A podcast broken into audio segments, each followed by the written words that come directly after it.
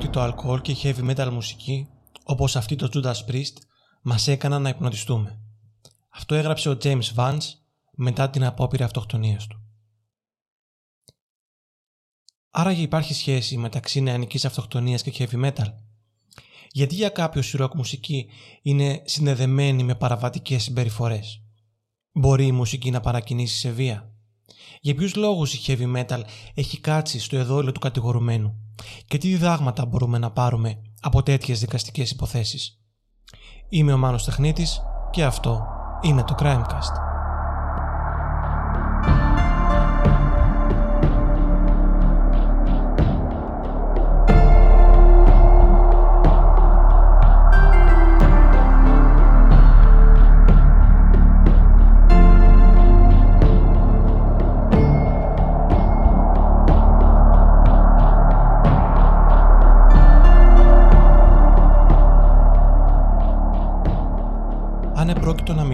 Στα παιδιά του σχολείου Columbine και στην κοινότητα της περιοχής. Τι θα τους έλεγες αυτή τη στιγμή; Δεν θα τους έλεγα απολύτως τίποτα. Θα άκουγα τι θα είχαν να μου πούνε εκείνα και αυτό είναι κάτι που δεν έκανε κανείς. Αυτή ήταν η απάντηση του Μέρλιν Μάνσον, ενός από τους πιο γνωστούς τραγουδιστές της rock και metal μουσικής, σε συνέντευξή του για το ντοκιμαντέρ Bowling for Columbine ένα ντοκιμαντέρ που πραγματεύεται την πιο περιβόητη μαζική ανθρωποκτονία σε σχολείο της Αμερικής. Ήταν 20 Απριλίου του έτους 1999 και λίγο μετά τις 11 το πρωί, δύο ένοπλοι 17χρονοι μαθητές, ο Έρικ Χάρις και ο Ντίλαν Κλίμπολντ, μπαίνουν οπλισμένοι στο σχολείο που φοιτούσαν, το Λύκειο Κόλουμπάιν της πόλης Λίτλτον στο Κολοράντο. Μένουν λιγότερο από 9 ώρες. Θα πεθάνουν άνθρωποι εξαιτίας μου και αυτή θα είναι μια μέρα που θα τη θυμούνται για πάντα. Αυτό είχε γράψει ο Έρικ σε ηχογραφημένη κασέτα που είχε αφήσει το προηγούμενο βράδυ στο τραπέζι της κουζίνας του σπιτιού του. Είναι ενδιαφέρον να βρίσκομαι στην ανθρώπινη μου μορφή, γνωρίζοντας ότι θα πεθάνω. Σε 26,5 ώρες από τώρα θα είμαι νεκρός και ευτυχισμένος. Αυτό έγραφε ο Ντίλαν στο προσωπικό του ημερολόγιο μία μέρα πριν την επίθεση. 50 λεπτά ήταν αρκετά για να πετύχουν εν μέρη το σχέδιό τους. Αρχικός σκοπός τους ήταν να ανατινάξουν σχεδόν όλο το σχολείο, καθώς είχαν τοποθετήσει αυτοσχέδιες βόμβες σε κεντρικά τους σημεία, οι οποίες όμως δεν εξεράγησαν. Στη συνέχεια, οι δύο νεαροί μαθητές ξεκίνησαν να γυρίζουν το σχολείο και να πυροβολούν όποιον έβλεπαν μπροστά τους.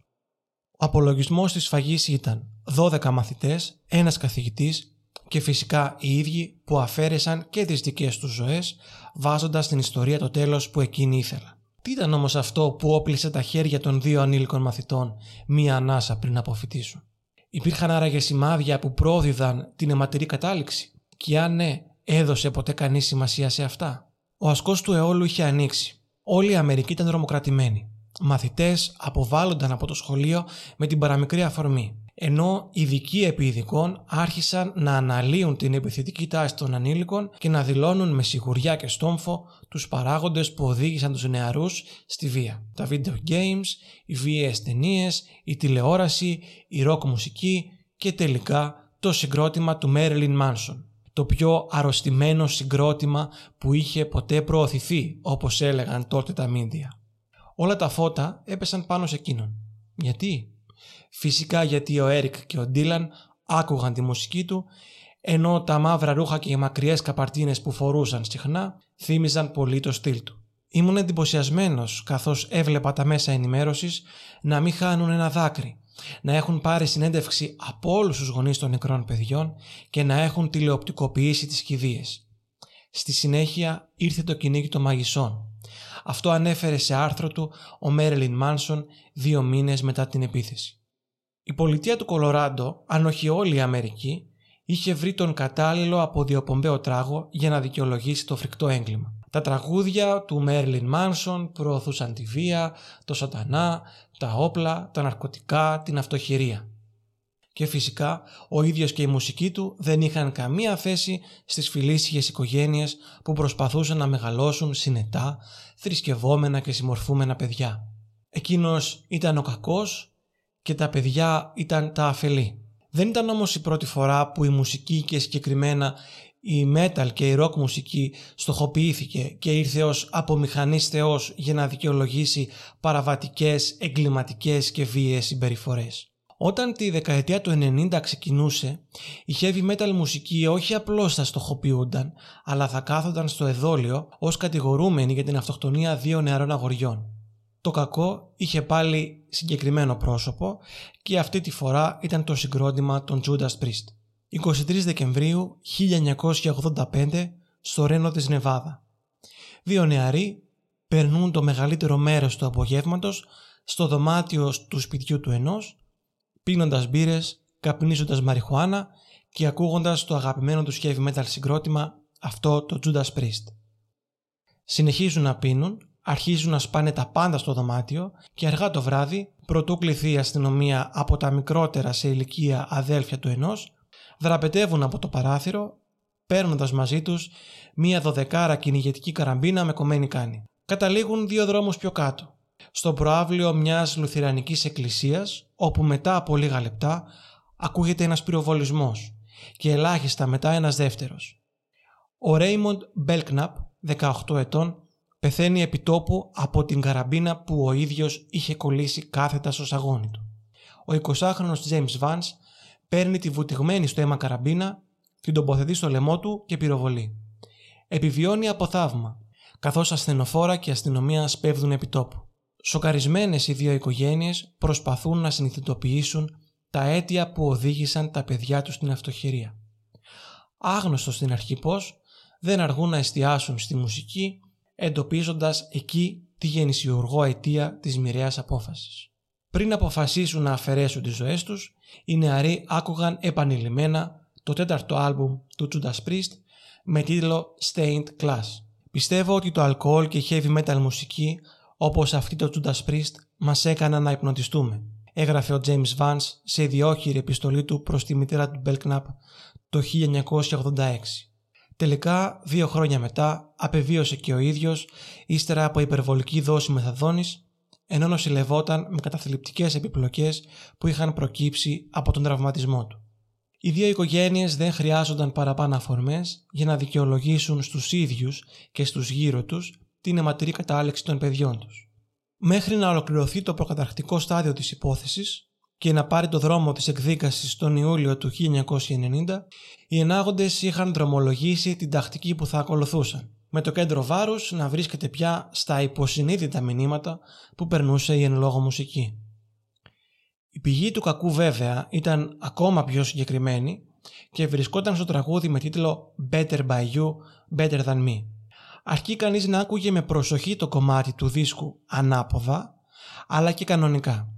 Εκεί υπήρχαν στριμωγμένα δήθεν υποσυνείδητα μηνύματα που όθησαν τον Raymond και τον James στην αυτοκτονία.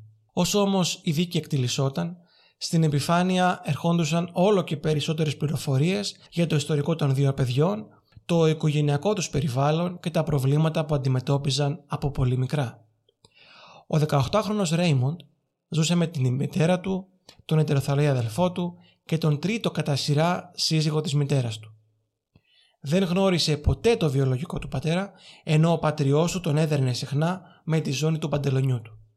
Ο Ρέι όπως τον φώναζαν είχε μείνει δύο φορές στην διατάξη, δεν είχε άλλες παρέες πέρα από τον δύο χρόνια μεγαλύτερό του James Vance, είχε κατηγορηθεί για κλοπή από την τελευταία του δουλειά, ενώ από μικρός είχε αναπτύξει μια αγάπη για τα όπλα και είχε στην κατοχή του αρκετά, ένα εκ των οποίων ήταν και η καραμπίνα που χρησιμοποιήθηκε για την αυτοκτονία του ίδιου και του φίλου του. Ο 20χρονος από την άλλη James Vance Μεγάλωσε επίσης με τη μητέρα του και τον πατριό του, ενώ δεν γνώρισε ούτε εκείνος ποτέ τον βιολογικό του πατέρα. Ο πατριός του ήταν εθισμένος στο αλκοόλ και τον τζόγο και δεν ήταν λίγες οι φορές που τον είχε χτυπήσει προκειμένου να τον συνετίσει. Ο James Vance είχε διαγνωστεί με σύνδρομο διάσπασης προσοχής και αναγκάστηκε να παρακολουθήσει ξανά δύο τάξεις στο σχολείο του η θρησκευόμενη μητέρα του και ενεργό μέλος στις τοπικές χριστιανικές οργανώσεις αρνούνταν να του δώσει φαρμακευτική αγωγή που διάφοροι ψυχίατροι είχαν συστήσει. Ο γιος της όμως είχε αρχίσει να εκδηλώνει επιθετική συμπεριφορά, καθώς στα 14 του είχε σπάσει το σαγκόνι ενός μαθητή του ενώ είχε απειλήσει και την ίδια με πιστόλι. Ο Ρέι και ο James βρήκαν ο ένας στο πρόσωπο του άλλου ένα πραγματικό φίλο. Φαίνεται πως τους ένωνε το ιστορικό τους, η απουσία βιολογικού πατέρα, το άστατο οικογενειακό τους περιβάλλον και φυσικά η αγάπη τους για τον Judas Priest. Με αυτές τις δύο περιπτώσεις ως αφορμή θα συζητήσουμε με τον καλεσμένο μας για τη σχέση της rock και της heavy metal μουσικής με το έγκλημα, την παραβατικότητα και την νεανική αυτοκτονία. Κοντά μας λοιπόν έχουμε τον δόκτωρ Παναγιώτη Παπαϊωάννου, μαχόμενο δικηγόρο και διδάκτορα εγκληματολογίας, ο οποίος έχει βαθιά γνώση όχι μόνο της εγκληματολογικής επιστήμης, αλλά και της ροκ μουσικής. Ε, να πούμε και στο σημείο αυτό ότι πηγή έμπνευσης αλλά και επιστημονικής προσέγγισης για το συγκεκριμένο επεισόδιο αποτέλεσε σειρά άρθρων που ο ίδιος έχει δημοσιεύσει στο Crime Times για το συγκεκριμένο ζήτημα. Παναγιώτη, γεια σου και σε ευχαριστούμε πάρα πολύ που είσαι μαζί μας. Καλημέρα και ευχαριστώ πάρα πολύ για την πρόσκληση. Είναι πάρα πολύ ενδιαφέρουσα η ε, προσπάθεια αυτή με τα podcast που γίνεται από το Crime Times και από το ΚΕΜΕ σε συνεργασία με το ΚΕΜΕ. Είναι μια προσπάθειά σας που εγώ την επικροτώ και την, ε, τη διαφημίζω γιατί μπορεί να φέρει το κοινό πιο κοντά σε απλές αλλά πολύ ουσιαστικές έννοιες της εγκληματολογίας. Αυτή είναι και η προσπάθειά μας. Ευχαριστούμε που είσαι μαζί μας και που δέχτηκες την πρόσκληση. Έχεις γράψει μια ε, σειρά δύο άρθρων σχετικά με, το, με τη heavy metal ε, μουσική και την υπόθεση ε, Vance και Robertson εναντίον CBS και Judas Priest η οποία έχει δημοσιευτεί επίσης και στο τιμητικό τόμο του κυρίου Πανούση, του ομότιμου Οπότε, ε, με αφορμή το ιστορικό της συγκεκριμένης υπόθεσης, θα θέλαμε έτσι να κάνουμε μια γενικότερη κουβέντα σχετικά με τη heavy, με τη heavy metal μουσική και την ε, παραβατικότητα. Η, η ανάγκη μου να γράψω κάτι τέτοιο, ε, το οποίο στην ουσία πατάει στην, στα εδάφη της πολιτισμικής εγκληματολογίας, είναι πολύ παλιά ε, και διαμορφώθηκε μέσα στα χρόνια από την εποχή τη δική μας, εσείς είστε πιο μικροί, που το heavy metal στην Ελλάδα ήταν ε, κάτι καταδικαστέο και σε στιγμάτιζε όταν το άκουγες και πόσο μάλλον όταν έφερες και τα εξωτερικά γνωρίσματα κάποιου που το ακούει, δηλαδή όταν φορούσες συγκεκριμένα ρούχα, πήγαινες σε συγκεκριμένα μέρη κτλ. Ε, η σύνδεση του heavy metal με τη βία και του rock γενικότερα με τη βία είναι μια μεγάλη κουβέντα. Ε, στη συγκεκριμένη υπόθεση ήθελα να, αφού την έψαξα μέσα στα χρόνια, ήταν και γνωστή από τότε που συνέβη καταρχήν, από το 1985-86 και το 1990 κατέληξε στη δίκη για την οποία έτσι ε, θα μιλήσουμε. Ε, η υπόθεση αυτή λοιπόν ήταν γνωστή. Εκείνα τα χρόνια ήταν πολύ έντονη η σύνδεση ε, του, της μουσικής heavy metal και του κακού, όπως και αν το ορίσουμε αυτό, της πρόκλησης κακού, της, του δηλητηριασμού των μυαλών των νέων, ε, του σατανισμού κτλ. Ε, άρα η ανάγκη μου για να, να γράψω κάτι τέτοιο και να το χειριστώ επιστημονικά ήταν, προέρχεται από αρκετά παλιά. Ε, θα έλεγα μάλιστα ότι πλέον αποτελεί ένα αρχιακό, μια αρχιακή τοποθέτηση η σχέση heavy metal και ε, βίας, γιατί σήμερα υπάρχουν και πολύ περισσότερα και πιο δημοφιλή είδη μουσικής τα οποία εγείρουν τέτοια ζητήματα αλλά και το ίδιο και η ίδια η εξέλιξη της μουσικής heavy metal σήμερα που είναι πολύ διαφορετική από ό,τι ήταν πριν από 35 χρόνια η ίδια η εξέλιξη της μουσικής συνδέεται, του, του heavy metal συνδέεται άμεσα ή τουλάχιστον αμεσότερα όπως μπορούμε να το δούμε γύρω μας ε, με ρητορικές μίσους και με προβλήματα άλλα τα οποία ε, η υπόθεση αυτή δεν τα αντιμετωπίζει. Εκεί είχαμε το αν τα μηνύματα είναι αντίστροφα και το αν προσπαθείς να επηρεάσεις υποδόρια ε, το μυαλό των νέων ή αν ε, ασυνείδητα μπαίνει μέσα σου ε, μια προσταγή από τη μουσική, είτε φανερή είτε κρυπτόμενη, που σε οδηγεί να κάνεις κακό στο διπλανό σου, στον εαυτό σου. Σήμερα οι προσταγές και οι προσταγές, όχι με την έννοια του ποινικού δικαίου, οι εκφράσεις μίσους ή οι εκφράσεις ρατσισμού είναι πολύ πιο ανοιχτές σε όλα τα είδη μουσικής.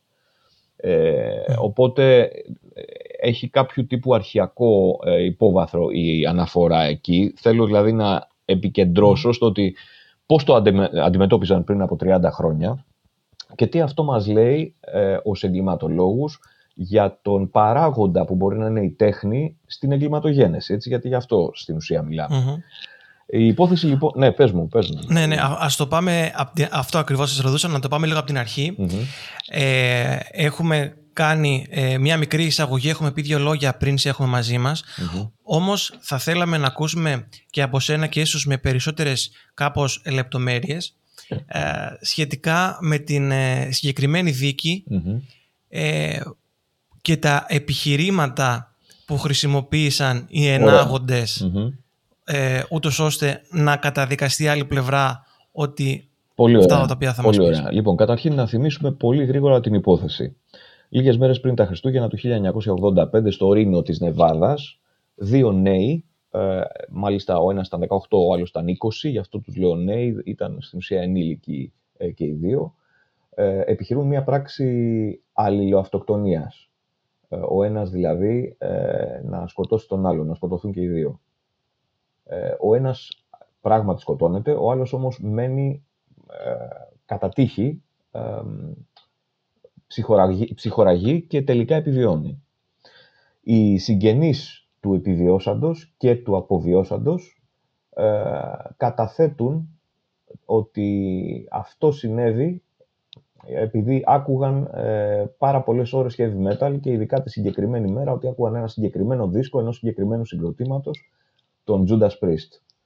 Ε, ξεκινά, λοιπόν μια δικαστική διαμάχη σχετικά γρήγορα με ευρήματα και με κέντρο αποδεικτικό ε, κέντρο βάρους το, τη μουσική και την επιρροή που μπορεί να έχει αυτή. Η εικόνα του φρικτά παραμορφωμένου ε, Vance, ο οποίος είναι αυτός ο οποίος ε, επιβίωσε και πέθανε αργότερα, ε, γυρίζει όλα τα κανάλια της Αμερικής. Πρέπει να θυμόμαστε ότι είναι σε μια εποχή που υπάρχουν αυτοί, αυτού του είδους η ηθική πανική και ο, ο, ο τρόμος για το διαφορετικό και για την, ε, για την επιρροή που μπορεί να έχει κάτι το οποίο να είναι ηθικά κάθαρτο. Στην Αμερική υπήρχε πάρα πολύ έντονα αυτή η κουβέντα. Ξεκινάει λοιπόν ε, μια δίκη στην οποία ε, αποφασίζουν οι δικηγόροι που στην ουσία αυτοί φτιάχνουν το σώμα των ε, αγωγικών ισχυρισμών των ε, εναγόντων να αποδείξουν το ότι ε, τα υποσυνείδητα μηνύματα που υπήρχαν σε συγκεκριμένα σημεία του δίσκου, του συγκεκριμένου δίσκου Stained Class των Judas Priest, ε, περίχαν ε, υποκρυπτόμενες προσταγές του τύπου κάντο, κάντο, οι οποίες μπήκαν στο μυαλό των παιδιών και τους έβαλαν να επιχειρήσουν την αυτοκτονία. Ε, υπάρχει μια... Πριν φτάσουμε στη δίκη και δούμε τα, τα δύο-τρία πολύ κρίσιμα ζητήματα που αντιμετωπίζονται εκεί, ε, υπήρχε ένα, μια προϊστορία στην Αμερική με το heavy metal, η οποία ήταν σύγχρονη. Δηλαδή, στα μέσα της δεκαετίας του 80 υπήρχαν πέντε διαφορετικές υποθέσεις, στις οποίες είχε συμβεί κάτι ανάλογο. Ε, είναι εντυπωσιακό αν δει κανείς τα περιστατικά, ε, δηλαδή, ε, ανήλικος αυτοκτονία ακούγοντας συγκεκριμένο δίσκο του Ozzy Osbourne. Ε, ομάδα νεαρών ε, κάνουν πολλά δικήματα, βιάζουν, σκοτώνουν, κλέβουν ε, και ακούνε μουσική heavy metal. Και αυτό το πράγμα κατά την εξέλιξη της υπόθεσης αποκτά ένα κύριο χαρακτηριστικό στη δίκη. Κάποιος άλλος ανήλικος βιάζει ε, και λέει ότι ε, με επηρέασε άλλο συγκρότημα επίσης heavy metal. Υπήρχε λοιπόν μια ε, προϊστορία στην Αμερική δικών εν εξελίξη όταν προέκυψε αυτή η υπόθεση. Πάμε όμως στην υπόθεση. Το ουσιαστικότερο, το πρώτο ζήτημα ας πούμε, που κλήθηκαν οι ενάγοντες να αποδείξουν είναι αν υπάρχουν τα υποσυνείδητα μηνύματα σε τι συνίστανται και να επιχειρήσουν να ε, συνδέσουν τα μηνύματα αυτά με την επιρροή που μπορεί να έχουν γενικά σε κάποιον ακροατή. Εκεί λοιπόν, ε, αυτό έχει ενδιαφέρον δικονομικό ακόμα και σήμερα και ειδικά για τη σύγκριση των δύο, έτσι, ε, των δύο συστημάτων, αν μπορούμε, να, αν μπορούμε να πούμε ότι υπάρχει σύγκριση μεταξύ της Ελλάδας και της Αμερικής, η χρήση του expert witness, που εδώ θα το ονομάζαμε πραγματογνώμονας, δεν είναι καθόλου το ίδιο βέβαια. Ο πραγματογνώμονας, σύμφωνα με το ευρωπαϊκό δίκαιο, που δεν είναι ενιαίο, αλλά και το, και το ελληνικό δίκαιο, ε, είναι κάποιος ο οποίος είναι πιστοποιημένος για να μπορεί να εκδώσει, ε, να κάνει πραγματογνωμοσύνη και να ε, παραγάγει ένα συγκεκριμένο αποδεικτικό υλικό που έχει αυξημένη ισχύ στην Ελλάδα, μια πραγματογνωμοσύνη δηλαδή, ε, ο οποίος πρέπει να είναι ενταγμένος σε κάποιους καταλόγους που είναι, υπάρχουν σε κάθε δικαστήριο και να έχει οπωσδήποτε ένα πτυχίο και μια εξειδίκευση, αν είναι δυνατόν, σε αυτό για το οποίο θα κληθεί να κάνει την πραγματογνωμοσύνη. Είτε ιατρική είναι αυτή, είτε γραφολογική είναι αυτή, είτε τεχνικών ιχνών για να, ε, όπως στην προκειμένη περίπτωση, κάτι τέτοιο, αν είχαμε κάτι τέτοιο σήμερα, ε, ψηφιακών ιχνών, να ανοιχνεύσει δηλαδή αν υπάρχει το ανάποδο μήνυμα στην εγγραφή του δίσκου. Ε, εκεί λοιπόν στην Αμερική ο expert witness μπορεί να είναι και κάποιος ο οποίος να μην έχει πτυχίο. λοιπόν, ναι. αυτό είναι μια βασική διαφοροποίηση η οποία οπωσδήποτε μέσα στα χρόνια έχει αλλάξει, αλλά ε, το αμερικανικό σύστημα επειδή είναι νομολογιακής, νομολογιακού προσανατολισμού, δηλαδή μπορείς να ε, προσκομίσεις αντίστοιχες περιπτώσεις στο παρελθόν και αν, είναι, αν έχουν ακριβή αναλογία με τα πραγματικά περιστατικά που δικάζονται, τότε το δικαστήριο υποχρεούται με βάση την αρχή της ισότητας να λάβει υπόψη το προηγούμενο. Όταν λοιπόν σε πολλές υποθέσεις πραγματογνωμοσύνε για διάφορα αντικείμενα έχουν κάνει, στην Αμερική μιλάω, άνθρωποι που δεν έχουν πτυχίο, αλλά που έχουν μια εμπειρία περί του αντικειμένου, είναι δηλαδή ε, εμπειρογνώμονες, αλλά όχι πραγματογνώμονες. Ακριβώς, Ε, αυτό λοιπόν ήταν δεκτό και σε ένα βαθμό, επειδή δεν είναι ενιαία η νομοθεσία σε όλες τις πολιτείες, γίνεται ακόμα δεκτό σε ορισμένα ζητήματα. Εκεί λοιπόν εμφανίστηκαν οι εμπειρογνώμονες και οι, προσπάθησαν να αποδείξουν με τεχνικό τρόπο ότι αν ακούσεις το δίσκο ανάποδα υπάρχουν αυτά τα μηνύματα. Ε, στον αντίποδα, επειδή αυτό προέκυψε στην προδικασία, πριν φτάσουμε στη δίκη τον Ιούλιο του 1990 που έγινε τελικά, ε, από την άλλη πλευρά οι, οι ε, αμυνόμενοι η εταιρεία και το συγκρότημα ε, προσπαθούσε να αποδείξει ότι αυτό που ακούγεται στο ανάποδο μήνυμα, το λεγόμενο ανάποδο μήνυμα, είναι ένας τυχαίος συνδυασμός θορύβων και δεν έχει μπει εκεί από ανθρώπινο χέρι. Το ενδιαφέρον είναι ότι και σε αυτό το πεδίο, και μιλάμε τώρα για πεδία ε, κουβέντας που πριν από, πριν από 30-35 χρόνια στην Ελλάδα αυτά ε, ήταν ε, πάρα πολύ ενδιαφέρον. Ε, όλοι είχαν να πούνε ότι έχουν ακούσει ένα ανάποδο μήνυμα από ένα δίσκο. Καταρχήν υπήρχε η έννοια δίσκος. Μπορούσες να το γυρίσεις ανάποδα. Σήμερα δεν υπάρχει αυτό. Κυριολεκτικά. Έτσι, ναι, να το γυρίσει ανάποδα. Το βάλεις να παίζει ανάποδα για να το ακούσεις. Ε, η πλευρά λοιπόν των εναγωμένων, και θα πρέπει να θυμίσουμε επίσης ότι είναι και μεικτό το σύστημα. Δηλαδή, ε, εδώ έχουμε αστικό δίκαιο και ποινικό. Και είναι ξεχωριστό το ένα από το άλλο. Εκεί λοιπόν όταν ζητάς μία ε, αποζημίωση για ηθική βλάβη, που είναι το αντίστοιχο το δικό μας η αδικοπραξία, ε, επιτρέπεται να ε, δέσεις, να, να βάλεις παράλληλα και ποινικό σκέλος, δηλαδή να καταδικαστεί ο υπέτειος, ακόμα και αν είναι νομικό πρόσωπο. Ε, υπάρχει λοιπόν ένας μεικτός τρόπος απόδειξης και αστικός και ποινικός σε αυτές τις δίκες που κρίνουν βέβαια και οι ε, ένορκοι. Υπάρχουν και ένορκοι έτσι, στην Αμερική, κάτι το οποίο είναι ε, ουσιαστική διαφορά από το δικό μας σύστημα. Οι εναγόμενοι λοιπόν ε, ήθελαν να αποδείξουν και απέδειξαν ότι, ε, ήθελαν να αποδείξουν ότι ε, είναι τυχαίος, τυχαία η ύπαρξη αυτών των, ε, των ήχων που ακούγονται σαν προσταγές. Το ενδιαφέρον όμως είναι και αυτό ήθελα να τονίσω, είναι το ότι υπάρχει ε, προηγούμενο και έχουν γραφτεί και πολλά βιβλία για το ότι σε διάφορους δίσκους ε, επίτηδες και rock και heavy metal και pop και άλλων ειδών μουσικής επίτηδες είχαν εγγραφεί ανάποδα κάποια μηνύματα όταν είχε αρχίσει το hype αυτό από τη δεκαετία του 70 και μετά.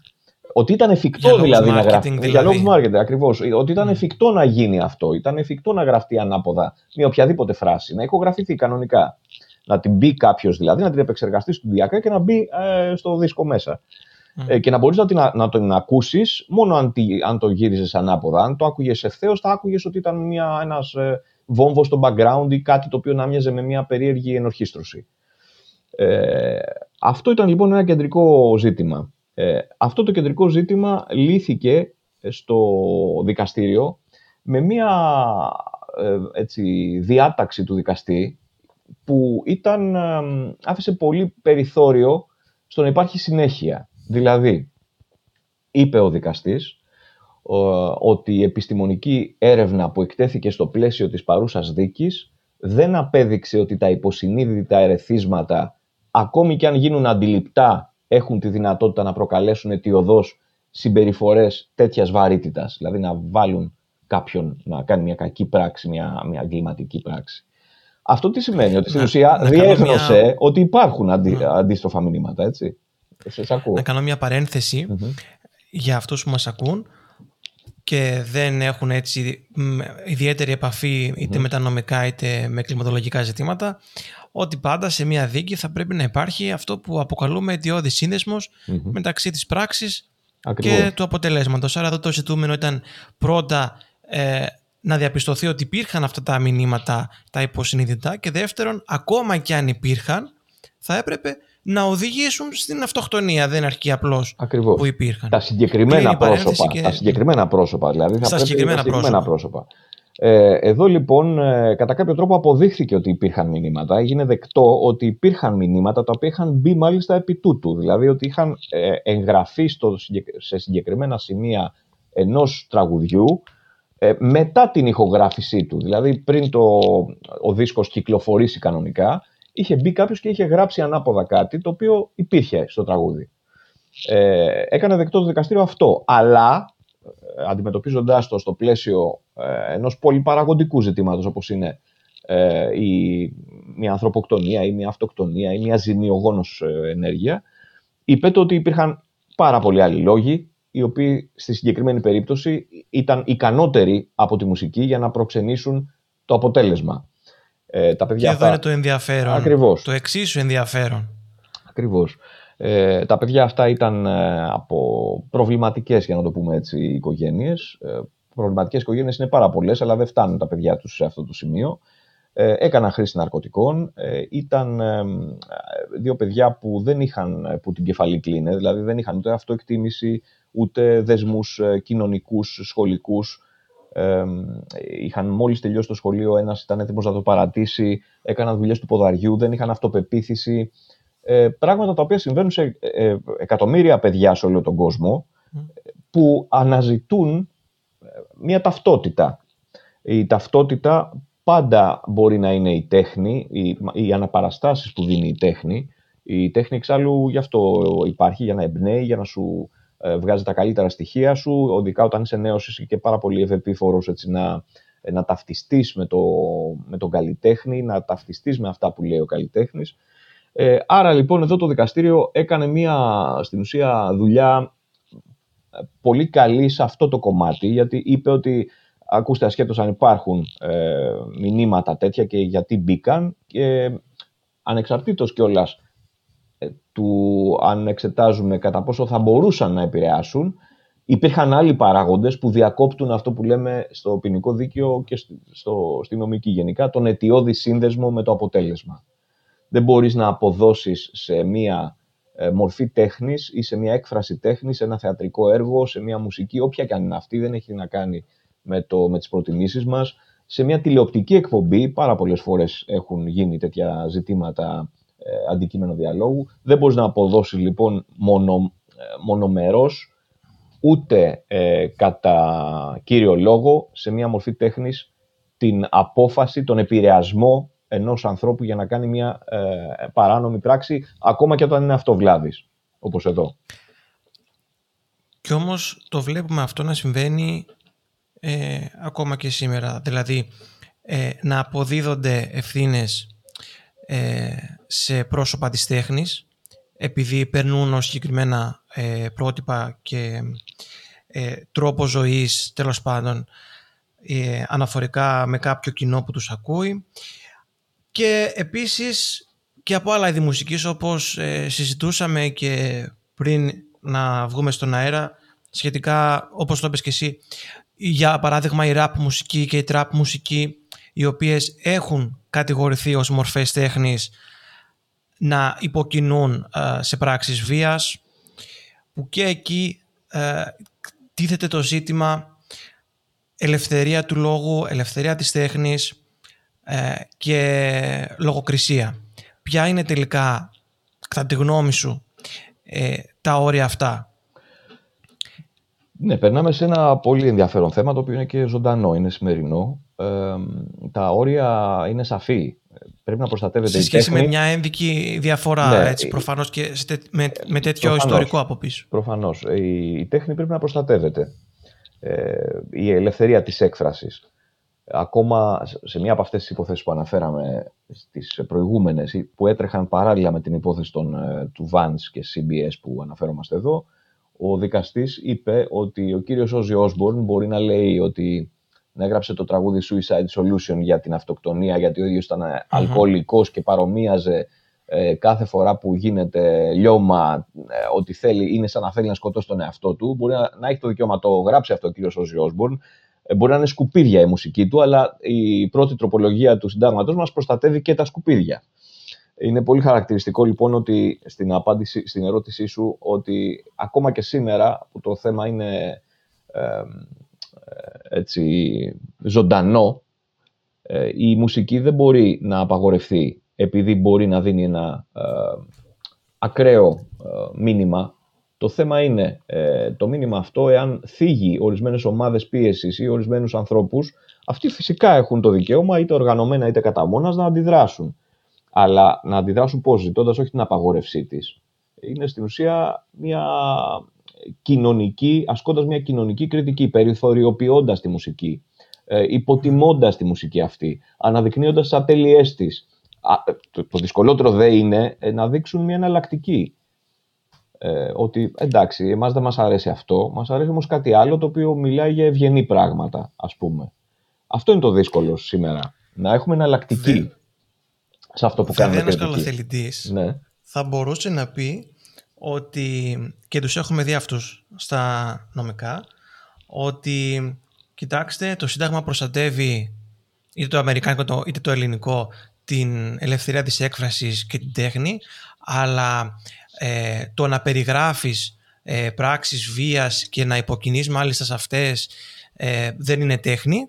Αυτό είναι ποινικό αδίκημα. Υπάρχει ποινικό Οπότε... αδίκημα τέτοιο. Το να εκθιάζεις δημόσια ε, και να ενθαρρύνεις στη δημόσια την τέλεση ε, κακουργήματος. Ακριβώς και εδώ είναι το ζήτημα ε, των ορίων τα, τα οποία θεωρώ και πάλι ε, ότι είναι ρευστά. Βέβαια δεν μπορούμε θεωρώ να μπούμε παρακάτω σε, σε περισσότερη ανάλυση για το συγκεκριμένο. Εγώ πάντως τρέμω το ενδεχόμενο του να εμφανιστεί ένας Έλληνας δικαστής και να χρειαστεί να κάνει μια τέτοια έτσι, εγχείρηση σε τέτοια υπόθεση, γιατί θα βάλει και προσωπικά του οπωσδήποτε στοιχεία μέσα στην κρίση για το τι είναι καλό και το τι είναι κακό σε μια ναι.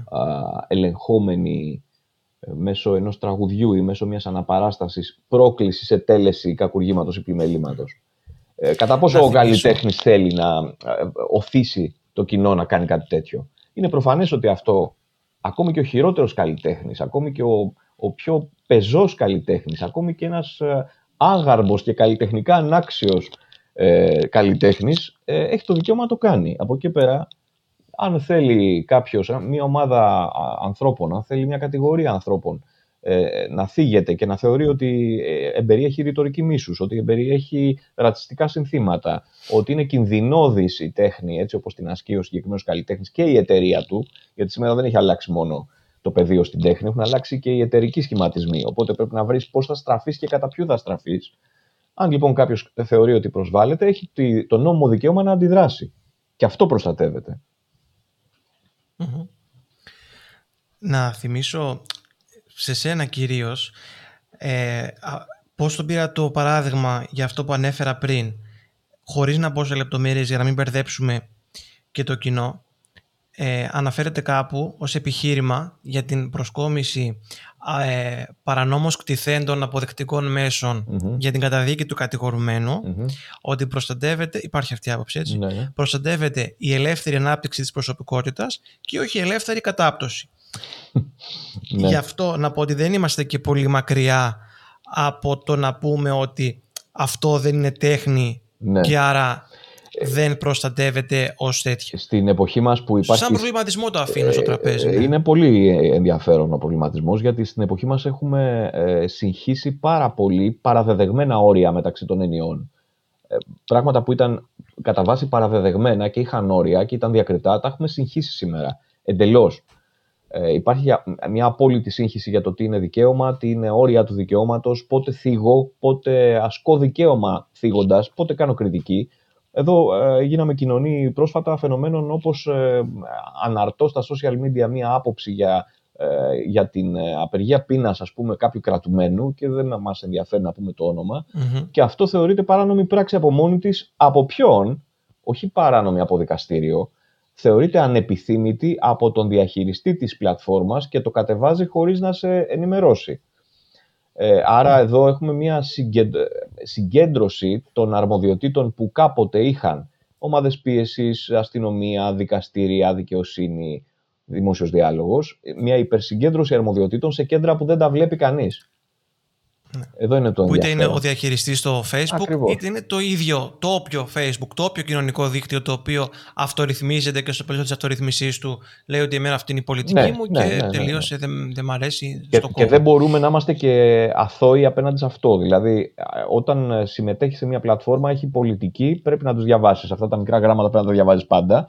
Αν δεν σε ενδιαφέρει, τότε μη συμμετέχεις έχει δικαίωμα ο διαχειριστής να σε κόψει, αν θέλει. Τώρα, με τι κριτήρια είναι το ζητούμενο, έτσι, γιατί και εσύ έχεις δικαίωμα να πεις ότι με προσβάλλει αυτό που κάνεις, διαχειριστή. Περνάμε σε άλλο θέμα. Λίγο, ναι, ναι, ναι. ναι, ναι. Να, να επιστρέψω λίγο ε, στο θέμα της συζήτησής μας και να πω στο σημείο αυτό ότι έχεις ασχοληθεί και πάρα πάρα πάρα πολύ ε, καταρχάς ε, είναι στα ενδιαφέροντά σου και η rock μουσική και η heavy metal. Δεν είσαι απλά ένας εγκληματολόγος, ένας δόκτωρ εγκληματολογίας ο οποίος αποφάσισε να ασχοληθεί με τα συγκεκριμένα ζητήματα. Ε, επέτρεψέ μου να πω έτσι ότι είναι στο πετσί σου. Ναι, η αλήθεια είναι αυτή. Και έχεις βαθιά γνώση, γιατί έχει σημασία αυτό, έχει σημασία.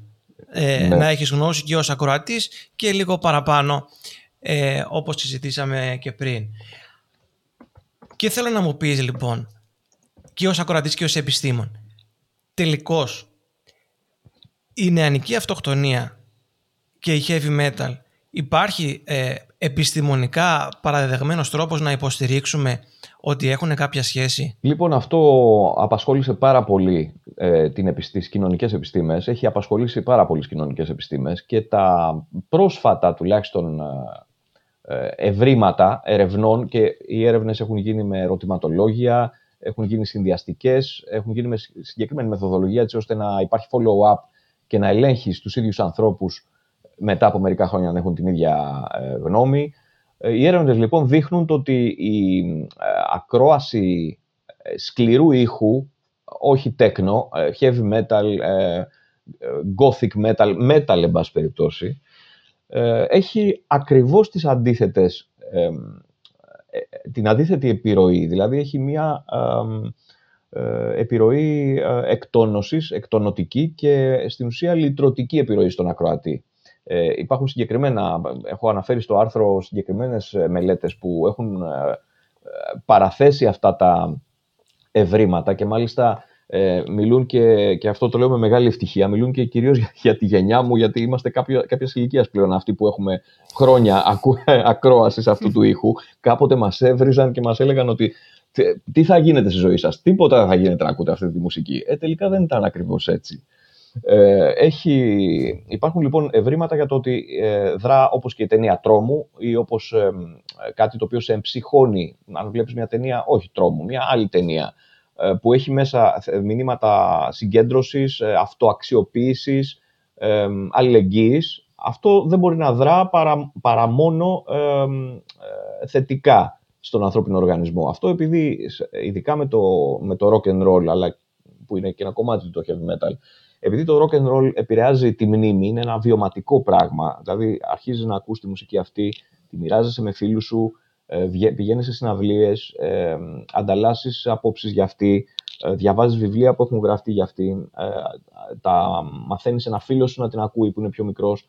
Αυτό λοιπόν ο βιωματικός χαρακτήρας του ροκ ε, το καθιστά ένα ε, στενό κομμάτι της μνήμης όσων το ακούνε και η μνήμη όταν κάνεις και άλλα πράγματα στη ζωή σου και εξελίσσεσαι σαν άνθρωπος μπορεί μόνο να αξιοποιηθεί σαν ένα σεντούκι θετικών εμπειριών αν γίνομαι αντιληπτός. Θεωρείς όμως ότι ε, η heavy metal και τα διάφορα έτη της, ναι. αλλά πιο ελαφρά γιατί ξέρουμε όλοι, όλοι τέλος πάντων εμείς που λίγο μας αρέσει, ότι υπάρχει από την ορχιστρική Ναι. μέχρι την, ε, την death, Ναι, το, το, ε, το η ενδιαφέρον. οποία είναι ναι, πιο το, τραχία. το, πες Ναι. μου, πες μου. Σ' ακούω. Να, τελειώ- Ναι, ναι, η ναι, ναι. ερώτηση λοιπόν είναι, θεωρείς ότι υπάρχει μια, πώς να το θέσω, περιραίουσα ατμόσφαιρα παραβατικότητας; Ε, ως προς το lifestyle, ως προς τον τρόπο Ναι. ζωής που, που, που αναμεταδίδει ας πούμε αυτό το είδος Ναι. μουσικής. Ε, θα σου απαντήσω πολύ συγκεκριμένα. Παλιότερα υπήρχε ε, και ε, είχε να κάνει με, το, με την αμφισβήτηση του κατεστημένου τρόπου ζωής, το να ζεις ε, rock and roll και να ακούς rock and roll. Σήμερα το πράγμα δεν είναι έτσι. Ε, η- ο ακραίος ήχος, για να πάμε στο, στην απάντηση στην ερώτησή σου, το, το black metal και το death metal ε, παρασκευάζεται σε εργαστήρια πολύ ήπιων κοινωνιών στη Σουηδία, στη Φιλανδία, στη Γερμανία και στην Ελλάδα. Από ανθρώπους που έχουν κανονικές δουλειές το πρωί, που μπορεί να έχουν αφήσει μακριά μαλλιά και να έχουν 27 τατουάζ και 62 piercing, αλλά που είναι κοινωνικά λειτουργικοί. Έτσι. Οπότε δεν είναι το ότι σε επηρεάζει η μουσική. Ε, χρησιμοποιείται όμως μια μικρή μερίδα της ακραίας μουσικής για να υπάρχει οργανωμένη ρητορική μίσους. Και αυτό ε, ξεκινά στα μέρη μας, αυτός ο προβληματισμός, βαλμένος όχι εύστοχα, αλλά ε, θα το θυμίσουμε, από την υπόθεση των σατανιστών της Παλίνης το 1993. Ακριβώς, ναι. Ε, εκεί λοιπόν όταν α, ε, η ομάδα αυτή των παιδιών που ενέχονται και σε ανθρωποκτονίες και σε διάφορα άλλα αδικήματα και βέβαια αυτή η ιστορία έχει ολοκληρωθεί και είναι αμετάκλητη οπότε το λέμε καθαρά με ερευνητικό σκοπό και χωρίς να θίξουμε κανέναν και κυρίως με σεβασμό στα θύματα και στις οικογένειές τους, στις οικογένειες των θυμάτων. Όταν λοιπόν εκείνα τα παιδιά ε, ενέτασαν ε, στη διαδικασία ε, τέλεσης αδικηματικών πράξεων ε, ενέτασαν, όχι ως κυρίαρχο στοιχείο, αλλά το ενέτασαν. Ε, η- μια μορφή του heavy metal, η οποία μιλά για, προπαγανδίζει ε, το σατανισμό και μιλά για την ε, ε, ε, ε, επιτέλεση κακού στον διπλανό σου ως μέσο ε, ικανοποίησης δική σου, ε, εκεί λοιπόν μπορούμε να πούμε το ότι ο Τέτζερης βρήκε το καπάκι και όχι το αντίστροφο. Ε, όταν ε, είσαι ένας ε, χαρακτήρας ο οποίος αναζητάς α, με τα ελλείμματα που έχεις ε, κάτι να σου τα γεμίσει και να σε οδηγήσει στην ουσία στο να αξιοποιήσεις τον εαυτό σου και να δώσεις στον εαυτό σου ε, μέσω του εγκλήματος την ε, αξία που νομίζεις ότι πρέπει να έχεις, θα βρεις και την αντίστοιχη μουσική να σου το λέει αυτό. Θα βρεις και τα αντίστοιχα βιβλία να σου το λένε. Ε, δεν πάει όμως από την ανάποδη. Δηλαδή δεν είναι το ότι τα βιβλία σε έκαναν έτσι. Σε έκαναν έτσι πολύ περισσότερα πράγματα, όπως είπε και ο δικαστής στην υπόθεση Vance κατά CBS. Σήμερα Νομίζω έχουμε, αυτή ήταν... σήμερα έχουμε το αντίστροφο λοιπόν πρόβλημα. Σήμερα έχουμε ε, ρητορική μίσους και ε, αντικοινωνικής συμπεριφοράς μέσα από τη μουσική από κοινωνικοποιημένους ανθρώπους. Μμ. Με τα όρια που είπαμε προηγουμένως. Έτσι. Δεν μπορεί κανείς να, να εμποδίσει και ούτε θεωρώ σωστό, όσο και αν δεν μ' αρέσει καθόλου, να εμποδίσει κανείς ένα συγκρότημα το οποίο είναι black metal και μιλά κατά του χριστιανισμού και ζητά να καούν οι εκκλησίες και το ότι είναι ψεύτικες όλες οι διδαχές του χριστιανισμού, δεν μπορεί να το εμποδίσει να κάνει διεθνή καριέρα. Θα την κάνει τη διεθνή καριέρα και θα βρει να το ακούνε αυτοί που αρέσκονται σε αυτή την, ε, την ιδέα. Ε, το ποινικό δίκαιο βάζει όρια. Εάν δεν κάνεις παράνομη πράξη, το τι πιστεύεις είναι δικό σου θέμα. Δικό σου θέμα και αυτό που σε κάνουν παρέα, να προσθέσω εγώ. Δυστυχώς, όταν μιλάμε για τέλεση εγκλήματος με την ε, ποινική έννοια του όρου, Μμμ. τα πράγματα είναι, είναι πιο απλά. Απλά μπορεί να μην είναι εντελώς, αλλά σίγουρα είναι πιο απλά από το να μιλάμε για το, για το έγκλημα γενικά ή για την παραβατικότητα, Μμ. η οποία, όπως ξέρουμε, μπορεί να είναι κάτι πολύ πολύ σχετικό και μπορεί να αλλάζει από, από εποχή σε εποχή Μμμ. ε, τουλάχιστον ε, σε μια συγκεκριμένη κοινωνική ομάδα ε, ε, ή σε ένα λαό. Κρατάω ε, αυτό το οποίο είπες και μου έκανε εντύπωση ότι πραγματικά πολλά death metal ε, συγκροτήματα είναι από ας το πούμε πολιτισμένα συσσαγωγικά ε, κράτη ε, όπως ε, Σουηδία, πάρα πολλά συγκροτήματα και Γερμανία ε, και κρατάω και αυτή την αντιστροφή την οποία ε, στο τέλος έθιξες. Ότι η, το επικίνδυνο είναι να υπάρχει μια υποβόσκουσα ρητορική μίσους μέσα από την ε, μουσική και με ποιον τρόπο αυτήν την, την κρίνουμε και την αξιολογούμε και φυσικά σε τι βαθμό την αποδεχόμαστε που ίσως υποχρεούμεθα να την αποδεχόμαστε στο πλαίσιο της, ε, και των δημοκρατικών αξιών. Δεν ξέρω αν το θέτω πολύ ρηχά, σίγουρα το έθεσες Μια χαρά το ε, πολύ καλύτερα εσύ πριν. Εδώ καταρχήν έχουμε και πολύ πιο απτά παραδείγματα που δεν είναι βέβαια μετάκλητη η απόφαση, οπότε πάλι ό,τι, ό,τι σχολιάζουμε το σχολιάζουμε καθαρά με σκοπό την επιστημονική επεξεργασία κάποιων παραδειγμάτων. Εδώ έχουμε καταδικαστέντα στην μεγάλη υπόθεση και νομίζω ότι ήταν και μέλος της Βουλής, ε, της Ελληνικής Βουλής, ήταν ψηφισμένος. Καταδικαστής ναι, λοιπόν για την περίπτωση τη, την υπόθεση της Χρυσής Αυγής, ο οποίος είχε ένα συγκρότημα τέτοιο, σαν και αυτά που είπαμε προηγουμένως, ο οποίος εμφανιζόταν σε συναυλίες, πήγαινε στο εξωτερικό, με, τον έβλεπαν και άλλοι άνθρωποι που πιστεύουν τα ίδια πράγματα. Ωραία, εάν όμως δεν είχε κάνει πράξη αυτό που έλεγε στους στίχους του, δεν θα μας ενδιέφερε. Εάν δεν υπήρχε η δυνατότητα επιστημονικά, δικονομικά, νομικά δηλαδή, γιατί τελικά εκεί γράφεται η ιστορία, στα δικαστήρια γράφεται.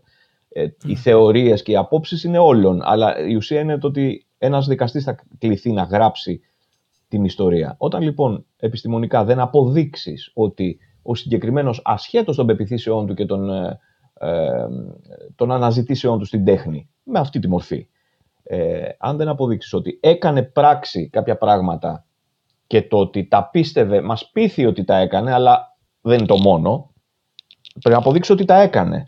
Το ότι το διατράνωνε ότι είναι καλό να γίνονται, ότι το έλεγε μέσα από στίχους, απλώς μας πείθει για το ότι μπορούμε να το αποδείξουμε, όχι ότι αρκεί όμως για να το αποδείξουμε, σε καμία περίπτωση.